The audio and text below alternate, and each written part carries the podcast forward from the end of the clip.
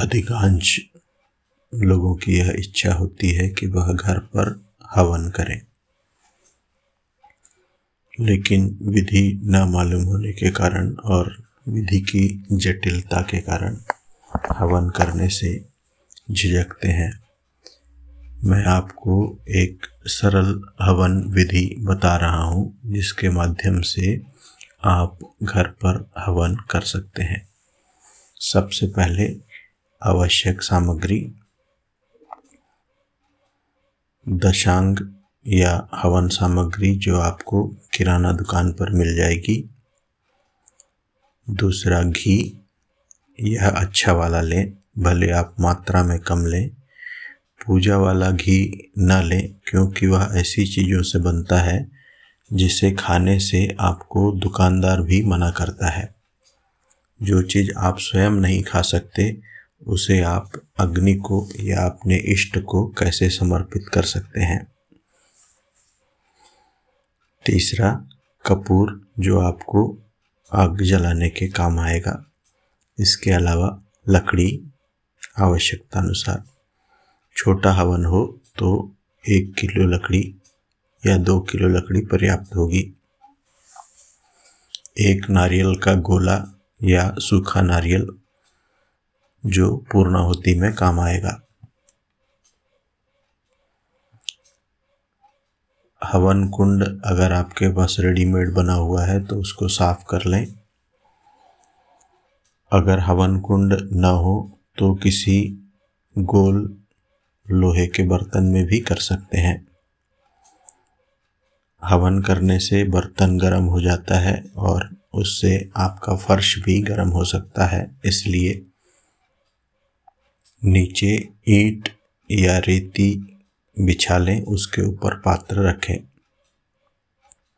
पात्र के ऊपर लकड़ी जमा लें और उसके नीचे में कर्पूर रखकर जला दें।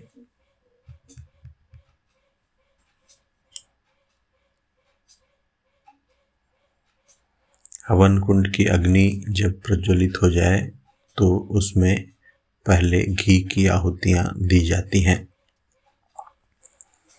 क्योंकि यह सारा कार्य हम अग्नि देवता के माध्यम से कर रहे हैं, इसलिए पहले अग्नि को आहुति देंगे। ये आहुतियाँ घी की होंगी। सात बार अग्नि देवता को आहुति दें और उनसे अपने हवन की पूर्णता की प्रार्थना करें।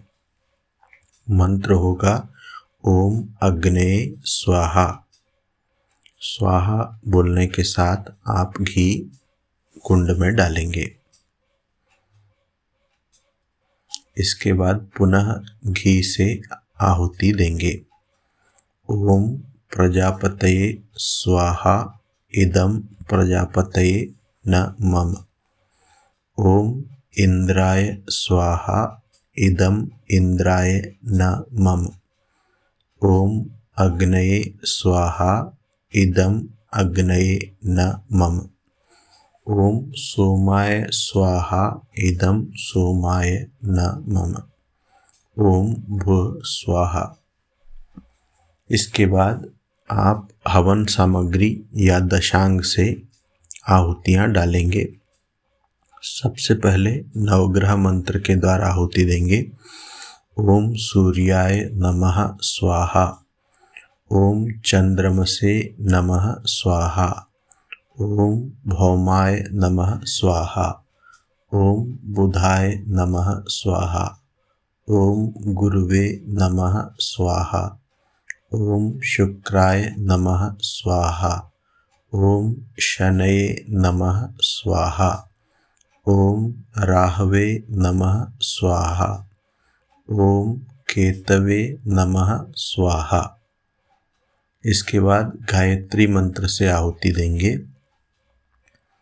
ओम भूर्भुवः स्वः तत्सवितुर्वरेण्यं भर्गो देवस्य धीमहि धियो यो नः प्रचोदयात स्वाहा। फिर गणेश भगवान को आहुति देंगे।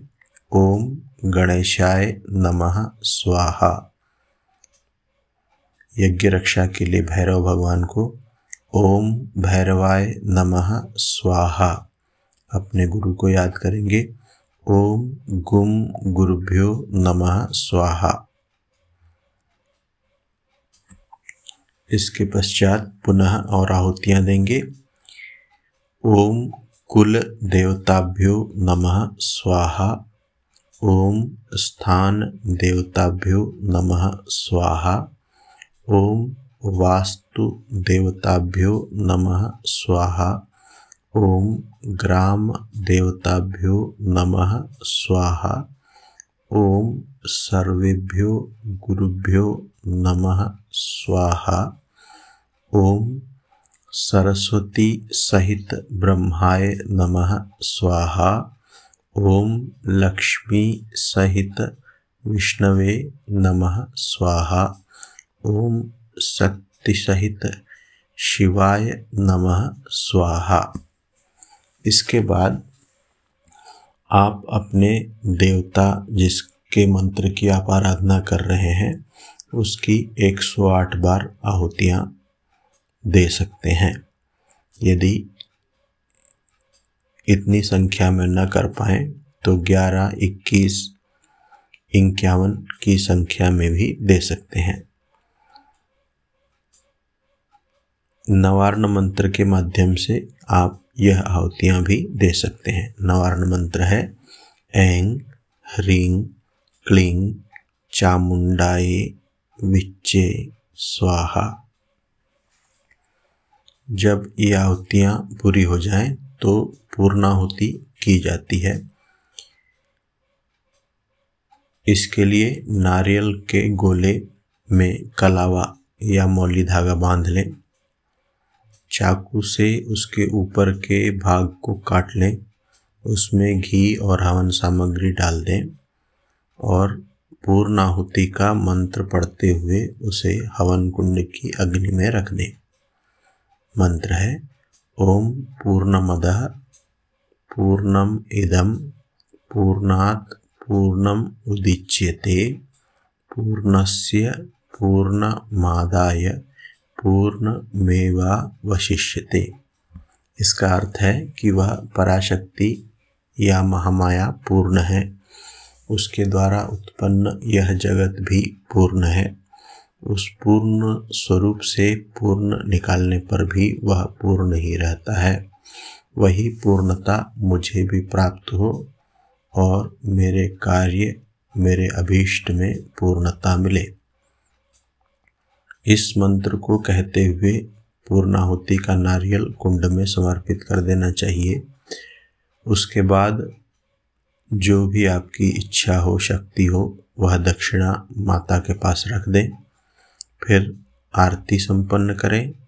अंत में दोनों कान पकड़ के पूजन के दौरान किसी भी प्रकार की गलती हुई हो तो उसके लिए क्षमा प्रार्थना करें। जो दक्षिणा आपने समर्पित की हुई थी, वह किसी गरीब महिला या कन्या को दान में दे दें। इस प्रकार से आपका हवन संपन्न हुआ। श्री गुरुवे नमः।